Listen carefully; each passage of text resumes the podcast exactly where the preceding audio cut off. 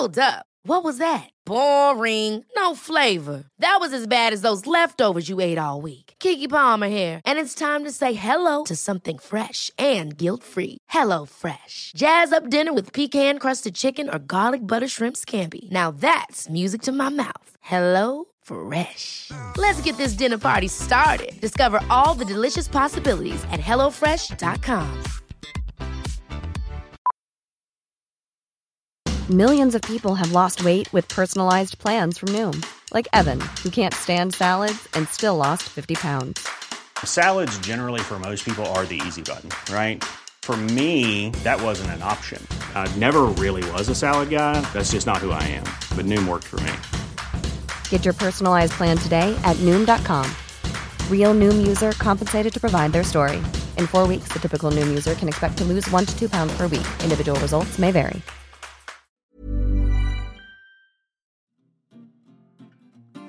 You're listening to the QuickBook Reviews podcast. Brighten your day with a book.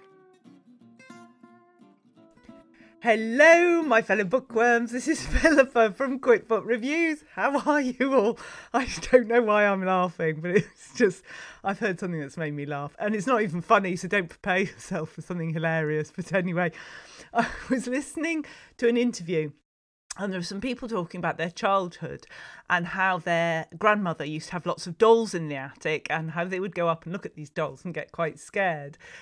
And I just just remembered listening to something on the radio. This is going back some years, where it was a, it was a big thing that you could order a doll um, to be produced that looked identical to your child, so that they would have a doll that looked like them and had the same facial features, hair color, skin color, every you know, look like them.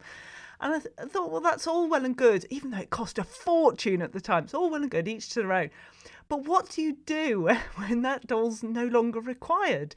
You can't really give it to a charity shop because you're giving something that looks like your child to the charity shop. You can't throw it away what do you do? And when your child goes to university, so say you've hung on to this doll all the time, and then your child goes to university or goes moves away, that I can't imagine they're going to want to take a look alikey with them. Um, it's not a great way to to make new friends. So, do you then have that doll at home as if the child is still home and end up talking to them? That's where I'm at today. I've not had any coffee so far, so I'm I've gone from no coffee to imagining people keeping a look-alikey doll at home while their child's at university and having conversations with them. So that's where I'm at. Where are you at? Are you okay? It's all well with you. Um, anyway, enough, enough of me. Uh, we've got a really, really good episode today. We've got a fascinating author interview, some great books to, to talk about. I think I should just really get stuck in, don't you? So the um the first book I'm going to be talking to you about. Well, I'll, let let me just go through them. Philippa, just go through all the books. So we've got Claire Askew, who has written Cover Your Tracks. Uh, we've got The Vow by Debbie Howells. We've got Planet Earth is Blue by Nicole Panteleakos. Um, we've got Call for the Dead by John Le Carre and The Year of Living Danishly by Helen Russell. So quite quite a smorgasbord, quite a collation there for you of different books. Hopefully something that that you'll enjoy hearing about. But I want to get started first on the book Cover Your Tracks by Claire Askew because we've got Claire to talk to, which is very exciting. So this is a crime series. Cover Your Tracks is the third in the series. Now, I haven't read the first two, hold my hands up. Um, and I just started on this one. I thought, well, let, I've got this book. Let's read it. Let's see what I think. And although I wish I had read the first two because she's a brilliant writer, it, I, it didn't affect my enjoyment of the book at all. She's very kind and sort of forgiving to new readers and you don't feel that you can't enjoy the book as much. There are some books that I just can't enjoy as much because I I know that there's a lot that I should know in terms of the background of these characters and I don't and so it just doesn't uh, it doesn't envelop me in a warm bookish hug whereas this one did despite the fact that there are murders but there we go. So let's read the blurb of this book. Uh, what if I told you, he said, that I believe my mother's life to be in danger? Robertson Bennett returns to Edinburgh after a 25 year absence in search of his parents and his inheritance, but both have disappeared. A quick, routine police check should be enough, and Detective Inspector Helen Birch has enough on her plate, trying to help her brother Charlie after an assault in prison. But all her instincts tell her not to let this case go, and so she digs. George and Fammy MacDonald were together for a long time. No one can ever really know the secrets kept between husband and wife, but as Birch slowly begins to unravel the truth, terrible crimes start to rise to the surface. Um, I I loved it she is definitely an author I'm going to be following from from this point on. And shame on me for not reading her books before. Um, I thought it was a really good book. I loved the female characters in. They're not just token females; they're gutsy, strong women that you would want on your side on your team, and that's what I like. Um, I like that it's a slightly different sort of crime book, and I'm definitely not going to give anything away. Um, but just this chap coming in, you know, presenting himself straight away, saying that he can't find his parents, and you don't know why he wants to know, and does he want to know for the wrong reasons, and what's happened.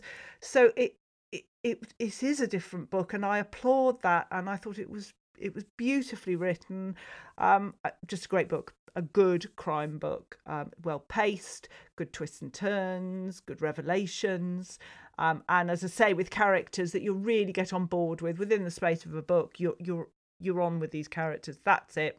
Um, I'm in.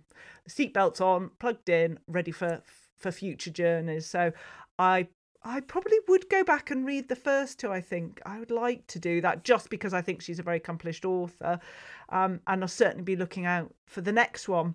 But let's talk to Claire. Let's talk to Claire and find out more about her writing and this lovely, lovely book. So, Claire, thank you so much for joining me today. I really appreciate it. Well, thank you for having me.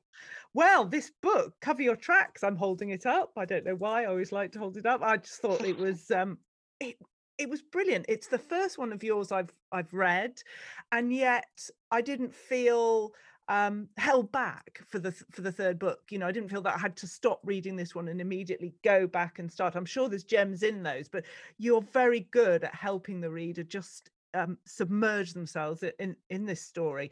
What gave you the idea for for this one for cover your tracks? Well, I was having a, a conversation with my mum, who is really into her genealogy. So she's done my family tree in all directions, way, way, way back, and and she has loads of lever arch files full of stuff about family wow. tree. Um, and she was talking about this this sticking point that she'd come to with this man, one of my ancestors who she was trying to find in censuses, and he would appear some years and not other years. Um, and she eventually, after a lot of digging, discovered that this was because he had an alias. And some years he would tell the census counter people his given name, and other years he would tell them his kind of nickname or wow. alias. And once she discovered that, she was able to find loads more information about him because when she looked for his alias, she found all sorts of extra stuff. And that gave me the idea of, oh, wow, what if there was somebody who had a different name that they used or who changed their name for kind of nefarious purposes? Mm um, what could I do with that? And so it was actually that the, the kernel of the idea of the book came out of that conversation about names and paper trails, basically. So is it the is it sort of the, the crime, the situation that comes before the characters as the first gems of a story? I think so. Um, it's, it's usually a question that that comes yes. first. So. Uh, like the question in, in my second book, What You Pay For, was is it still possible in this day and age of, you know, CCTV and online banking and social media and stuff, is it still possible to completely disappear and leave no trace of yourself? Wow. Um, so that was that was the question I was interested in answering. Um, and then it kind of grew arms and legs and became, is it possible to do that without committing a crime? you know, so the question kind of deepens as you go on. Um, and then the question with this one was, can you? It's sort of a lot of a lot of crime novels i think want to know can you get away with can you get away with murder is kind of the the most common one but sure. in this case it's it's can you get away with all sorts of things you know how much can you get away with by just sort of evading Mm. the paper trail, you know. Mm. Um, and so there are several characters in this book who have more than one name without without spoiling things. There, there's a lot of alias having and a lot of kind of hiding in plain sight going on. Yes. Um, and so yeah, that was that was at the center of the book, and then the the characters sort of I think got got built on top of on top of those ideas basically. And what I loved about it is the very sort of punchy female characters you've you've got in there as well. They're, Mm. they're not token females at all. I thought they were really strong women, which is just a joy to to read. Was that a deliberate move from you? Yeah, definitely. I mean, I I am very keen to write feminist crime fiction, intersectional feminist crime fiction, Mm. um, and so I have this uh, female detective inspector, Helen Birch, who I have sort of deliberately made as as real a woman, as, as three dimensional a woman as I possibly Mm. can, because I kind of created her in response to seeing um, these female police characters in crime fiction who were obviously themselves a response to kind of the macho uh like sort of noiry crime detective who's very sort of hard bitten and always has a terrible marriage and is an alcoholic and has affairs and all this kind of thing. And you you could see crime writers going i want to i want to do something about that and then creating these female police characters who were you know 10 times smarter than the men and always 10 steps ahead of everybody else and and kind of so good at their job that they were almost like superheroes and i thought i want to temper that a bit because nobody's really like that um, Yeah. so so birch is a very good policewoman she's very dedicated she's maybe a bit too dedicated she gets a bit too involved in things Mm. um, but she also makes a lot of mistakes and spills coffee on herself and and she can't parallel park very well and you know I, I kind of wanted her to be sort of a, a very good police officer but also just a sort of normal woman Yeah. um, doing a very hard job so yeah it was a very deliberate um, attempt to depict real strong women but not not superheroes you know? but equally she's she's someone i would want on my side i mean she's yeah i just thought fantastic if if i needed a a di i'd i'd like it to be her i thought she was oh that's a really nice thing great. um and the the writing i I, I just felt it was done so meticulously. Um, how long does it take for you to write the first draft of a book like this? So first draft is usually about eight months. Mm. Um, because I'm a crime novelist, I, I'm sort of settled into the rhythm of writing a book a year. So I start in January, finish in August. That's my first draft, and then September to December is um, redrafting and editing and and all of that stuff. Um, so it doesn't take a desperately long time, um, but I am quite meticulous, and I think that's because I was a poet for 10 years before I wrote any crime fiction. Yeah, Um, and so obviously I have that kind of, I, I lean towards doing a lot of editing as I go and, yeah, you know, being very picky about yeah. my every, verbs and things. every word has its place. Mhm, uh, Is mhm. important. Have you ever thought of doing um, a crime verse novel at all? Because verse novels are really coming into their own now. I'd love to read a crime one. Yeah, people ask me this all the time. You know, Oh. how, have you found a way to sort of fuse together the poetry and, and the crime? I people also ask me, are you going to write crime themed poems? Um, and I'm I'm I'm percolating on the idea. I the idea of a verse novel, for all that I am a, also a poet, is is terrifying, and I'm in awe of anyone who who does that. Um, but I'm I, you know I'm thinking about it. The idea is there. People keep asking for it, so maybe one day I will actually do it. I don't know. We'll see. we'll see. Yes. Now these books are set in Edinburgh, where Mhm. you're sort of normally based.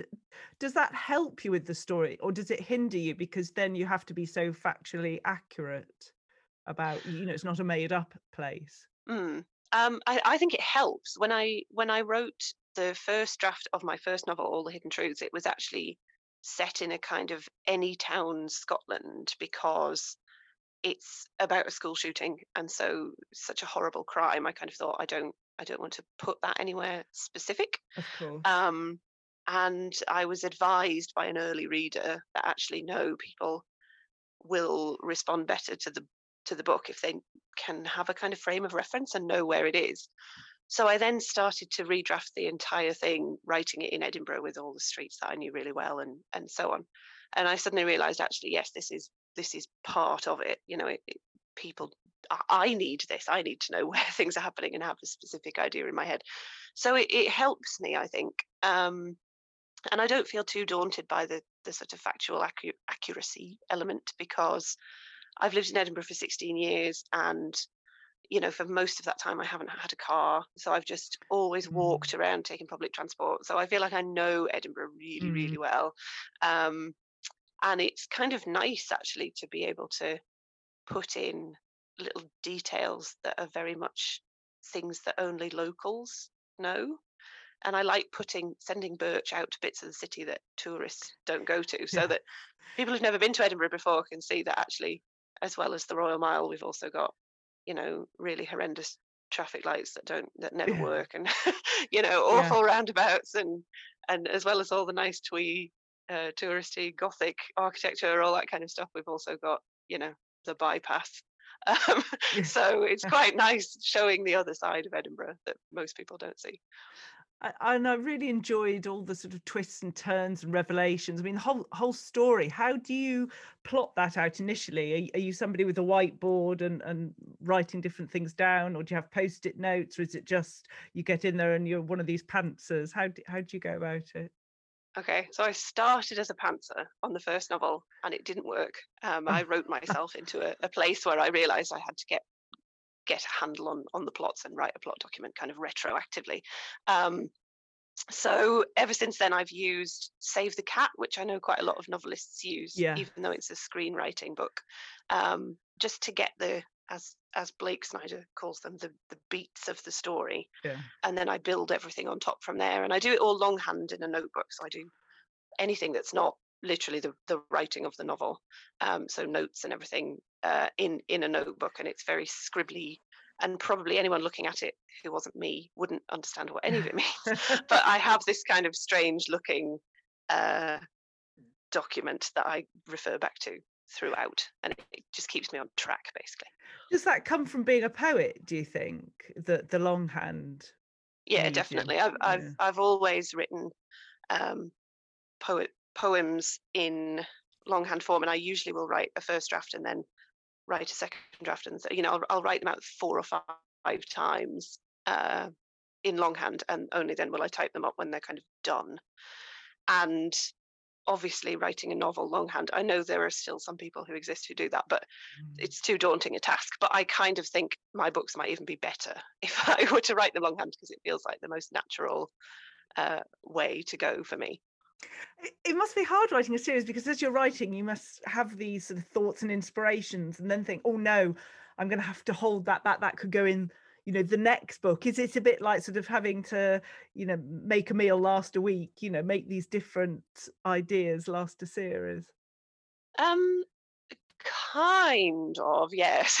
Uh, I, certainly with the first book, I had loads of things that I wanted to put in, um, because I think when you're writing your very first book and you don't know yet if it's going to be published or not. Mm. You want to get all the ideas you've ever had in there. um, and mm. so I had to learn to go, no, this is going, you know, once I figured out it was going to be a series, I had to learn that not everything had to be in that first book. Um, but I've kind of deliberately done some things with Birch's life that mean that I can spend a bit of time letting people get to know her and, and her story can mm. evolve. So, for example, there's Charlie's storyline, her brother, who I won't say too much about because if you haven't no. read What You Pay For, then there will be spoilers. But he, I've set him up to be in one place for a long time, um, and so there, there's lots of stuff that can come out of of their relationship um, because Indeed. he is where he is, you know. Yes. Um, and yeah, and, and things like um, Birch has a, a, sort of sidekick character, Amy Kato, who at the moment is a mm. detective constable, but she's very bright and very good. So I suspect she will be getting a promotion at some point as the books go on. You know, so there's there's things like mm. that that I'm able to to develop, and I'm quite looking forward to developing. And in this book, Cover Your Tracks, Birch, um, her relationship with her father kind of comes into the into sharp focus. Yes it's sort of in the background of this crime she's dealing with with her dad who's a bit of a pain in the bum, basically. um, and and at the end of the book, it's it's a new, it's sort of a new start for her relationship with her dad, and so that's something I'm looking forward to to looking at in future books as well. Clearly, I mean, you've got a huge talent for this, but clearly you enjoy it as well. But what part do you enjoy the most? Is it the coming up with the initial ideas, the plotting, the first draft, the typing the end in? What?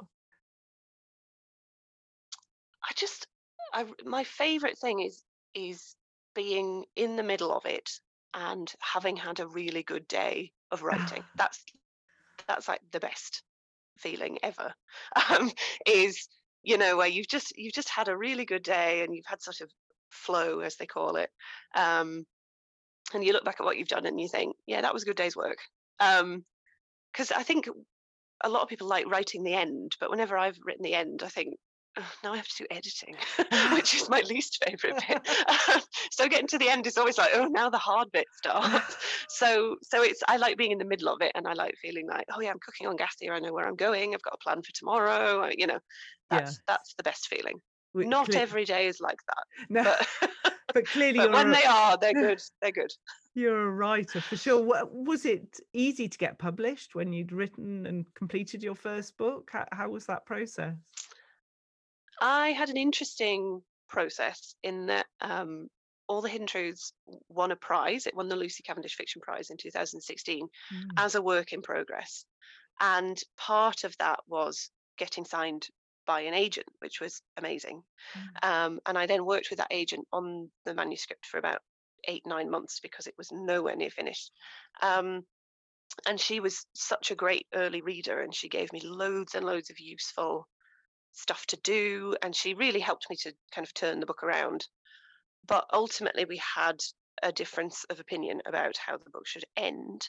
Oh. Uh, and we ended up kind of having an amicable breakup because we just got to stalemate where she she was saying that she kind of wouldn't send the book out on submission with the ending that it had and i was saying this is the ending i've this you know this Gosh. is the the kind of island i've been swimming towards through all yes. this dark water for months i'm not i'm not changing it um and so that was quite scary because I I thought that because I'd signed with her, I I had made a big step towards publication, and then making the decision to take that step back again was quite Indeed. terrifying. Mm. And at that point, I thought I was going to put the novel in a drawer and write another one.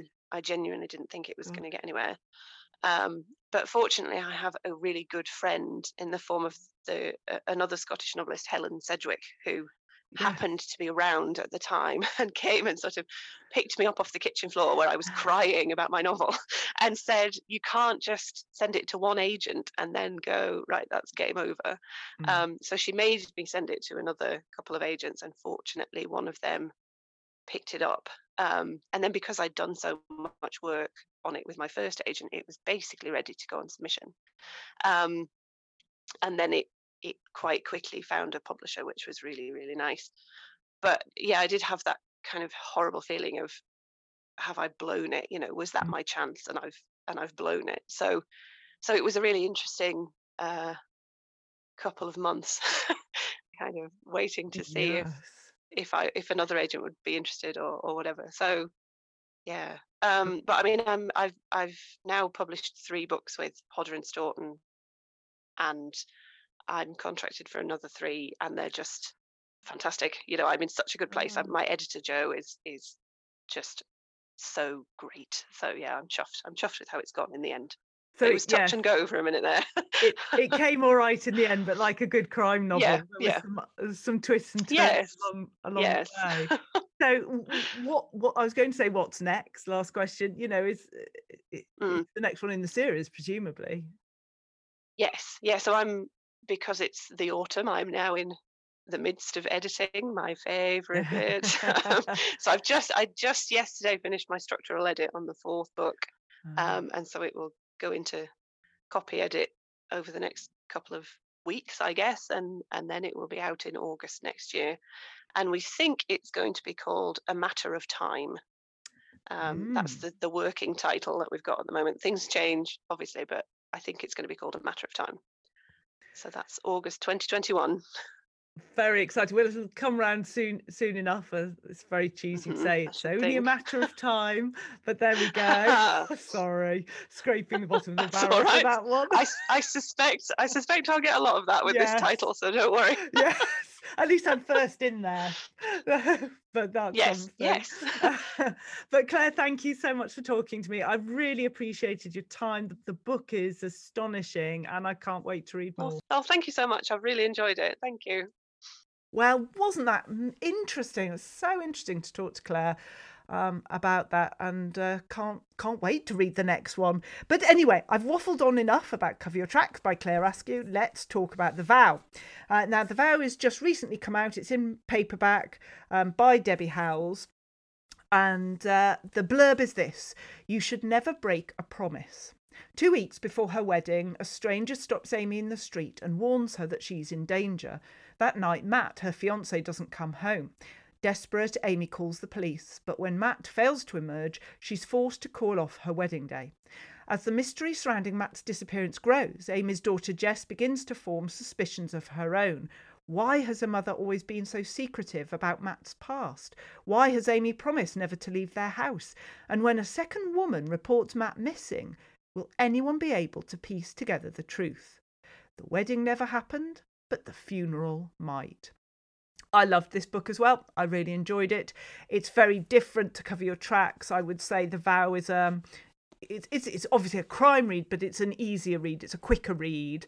Um, it's one you can zip through. Um, and it yes, it's like cover your tracks. It's got lots of twists and turns and revelations. I think they're a great combination, the two of them, because it's got there's one that um, requires more dedication to it, and got uh, some really strong characters and strong storylines, and the other one um, is sort of dialed down a bit from that, but nothing wrong with that. It's a really good read. It's something that you can sit down and get through in a weekend, in a day, um, and it really enjoy it and have the "oh, I didn't think that was going to happen" moments that that we all like to have. We like to be surprised. Well, I certainly do. I always think it's a shame when when you've guessed the end and it and it turns out to be correct. So, and I had seen a lot of this on social media. There'd been a lot of talk about this book. There's a, a quite um, a, a bright cover. Well, it's bright. It's just memorable. Um, it's in red. You've got this picture of a flower. Now, don't ask me what flower it is. It's white. It looks a bit like a tulip. I don't know. It's not a rose, is it? Anyway, it's a white flower and there's blood dripping from it. So you've got this red cover, white flower, blood dripping from it, and then the writing, the vow. Two weeks until the wedding, then the groom disappears on the front of it. Um, and yeah, I thought it was a really, really good book, one I would um, recommend, and uh, one, as I say, that you can get through quite easily. And at the moment, if you're finding it hard to sometimes focus on books, this could be one that you just find easier to to get into to pull you into the story and keep you guessing um so that's the vow by debbie howells the next one is called planet earth is blue and the author is uh, Nicole Panteleakos. Um, and this is another book, a mid grade book, that talks about the subject of autism. You remember last week I sort of introduced this subject. Um, so let's read the blurb. Nova and her big sister Bridget love astronomy, and they plan to watch the launch of the space shuttle Challenger together. But Bridget has disappeared, and now Nova is in a new foster home. Teachers and foster families have always believed that Nova isn't as smart as other kids. Only Bridget knows how wrong they are. Nova is autistic. Speaking is hard for her, but now as the liftoff draws closer, others begin to see how intelligent Nova is, and every day she's counting down to the launch and to the moment when she'll see Bridget again. This brilliant debut promotes empathy, kindness, and hope in the face of challenges. Readers will discover that Nova is an explorer who journeys far beyond others' assumptions. Um, I thought this was a very powerful book, very good. It's 230 pages long, so it's a bit longer than the previous book. I like that it's interspersed. You've got these chapters where you're looking at how uh, Nova's coping and the views of those around her.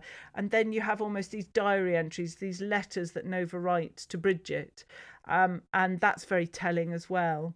Um, so I like that it's it's easy to read. In some places, it's a hard subject to see how teachers and professionals, anybody can can get it wrong with autism, cannot react well and treat that person well. Um, so it's quite educational. Um, it's a book with the twists and turns that that I love to have, and a real gosh moment uh, at the end. Um, yeah, thought it was really good. Now, when I say mid grade, somebody did contact me about this and said, "Oh my goodness, kerfuffle. They use the word kerfuffle. I love that. Um, why? Why do you say mid grade? What does that mean? Well, uh, it, it's it's a difficult one because there are some books that are classified as mid grade that I think are more sort of teenage books, but mid grade typically is sort of between eight years and twelve years. Um, but don't take that. I mean, I read mid grade. Clearly, I have read mid grade because I'm talking to you about it. So well done, Philippa, for stating the obvious. But do you know what I mean? It, just because something is in an age group doesn't mean you can or can't read it if you're in a different age group. Just finding a subject that you're interested in or that you enjoy and a book that makes a difference. Um, either it sort of takes you out of life or occupies you or makes you feel better or um, just really interests you with a dynamic story. So, yes, that that's typically it. But again, if you've got a child who's in that age group, don't automatically think if if a book is in that age group, it's it's okay for them to read. It you, might be something that they struggle with. It might be something that they find frightening. All sorts of things. So yes, um, to the the person who messaged me with the word kerfuffle, it's brilliant, and that is what I mean by mid grade. So so sorry about that one. Now the next book we're going to talk about is a John le Carre, um, and I thought, well, I haven't I haven't really read John le Carre books for a long time, so I thought it would be interesting to do that. Um, I needed an audiobook to listen to. I'd got a lot of dog walking to do, and there was one that was under five hours. So I'm afraid I thought, tick, that works for me. It's a short one. I can just see if I enjoy the book still um, and get into it. So this one, Call for the Dead, is his first novel. Um, let me let me read you the blurb. Um, this is uh, John le Carre's first novel, which introduced his most famous character, George Smiley.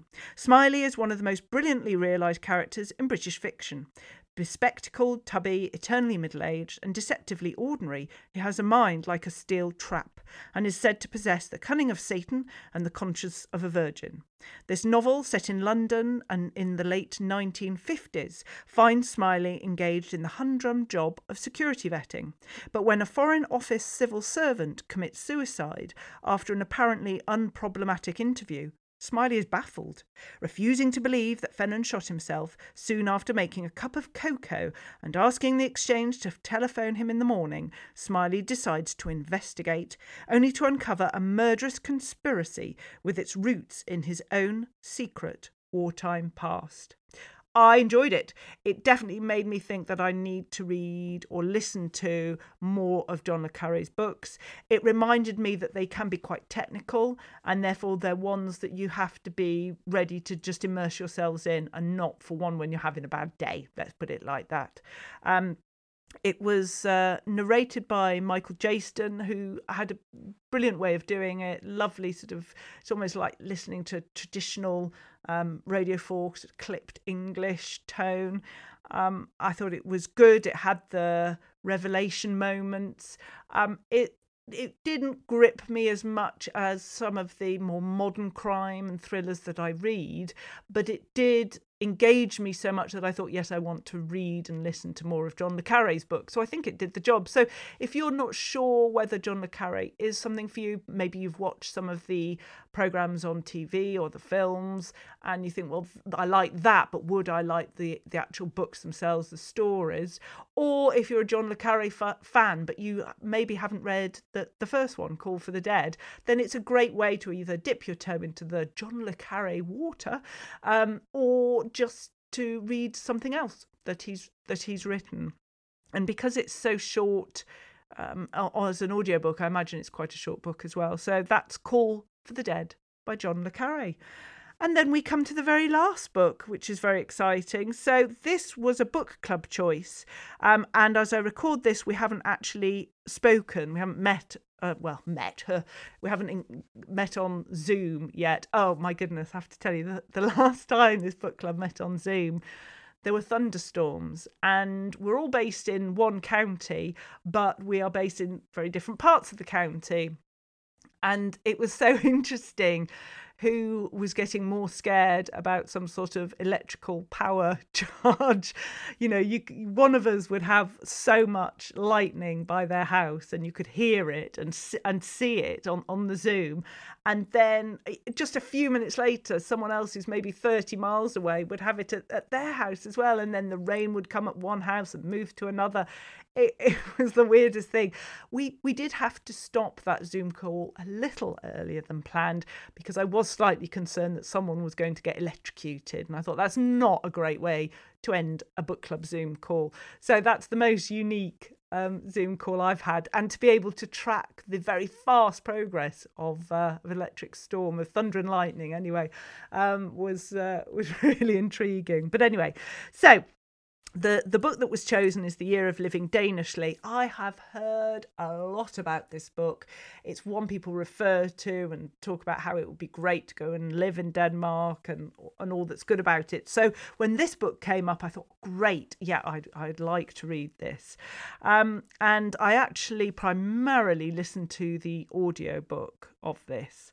Um, i'll read you the blurb when she was suddenly given the opportunity of a new life in rural Jutland, journalist and archetypal Londoner Helen Russell discovered a startling statistic. The happiest place on earth isn't Disneyland, but Denmark, a land often thought of by foreigners as consisting entirely of long dark winters, cured herring, Lego, and pastries. What is the secret to their success? Are happy Danes born or made? Helen decides there is only one way to find out. She will give herself a year trying to uncover the formula for Danish happiness, from childcare, education, food, and interior design, to taxes, sexism, and unfortunate predilection for burning witches. The year of living dangerously. Danishly. Philippa, come on. The Year of Living Danishly is a funny, poignant record of a journey that shows us where the Danes get it right, where they get it wrong, and how we might just benefit from living a little more Danishly ourselves. Helen Russell is a journalist and former editor of Marie Claire Online. She now lives in rural Jutland and works as a Scandinavia correspondent for The Guardian, as well as writing a column on Denmark for The Telegraph. Well, we, we've had all the books about going to live in France, you know, year in Provence and all of that, that then um, just became overdone because so many people were doing it. Well, I haven't heard of anyone uh, write about moving to Denmark, or certainly as successfully as as Helen has done. It's very interesting. There are parts that make you think, oh yes, that's what we need to change. In England, it makes you think about um, the community, about the amount of tax that people pay, about people's social standing and whether or not it's important. Even things like children's birthday parties, I found that they seem to have a really good way of, of dealing with it and just taking more time um, to be at home and uh, just quality of life quality of life, I thought. So that was interesting. For me, um, I think a quarter or a third of the book would have been all that I needed to take everything away that I have done. And so there were some parts where I just thought, oh, I've heard enough of this now. So maybe it's a book or an audiobook to um, dip into at times. It's not one that you have to read to completion. And if you're a person that likes to have a few different books on the go, then I think this would fit into it very well. Um, it's definitely worth a read because we, I think most people could take something and learn something from this book. Um, I'd be interested to know if the rate of people moving to Denmark has increased because of this because a lot of it does seem quite idyllic. Um, not all of it, but it does. So that would be that would be interesting to see. Um, but yes, I thought it was a, a really really interesting book, and I'm looking forward to talking to the book group as a as a whole to see what they think. So we've covered quite a few books. We've covered we've covered Cover your tracks. Oh, well done, Philippa. And by Claire Askew, and we've spoken to Claire, which was absolutely brilliant. Uh, we've talked about The Vow by Debbie Howells. We've talked about Planet Earth is Blue uh, by Nicole Panteleakos. Um, we've talked about The Year of Living Danishly by Helen Russell. And we've talked about the John Le Carre book, Call for the Dead. So I think that's quite a lot, really. I think I should stop talking and let you get on. I do have a book box to unbox, which I am quite keen to do, but I think I'm going to leave that till next time. So you look after yourselves. We've got um, a brilliant author to talk to next week, so I can't wait for that. And um, and I'll speak to you again very soon. Look after yourselves now. Take care. Bye bye. You've been listening to the Quick Book Reviews podcast. That's enough books, said no one, ever. See you again soon.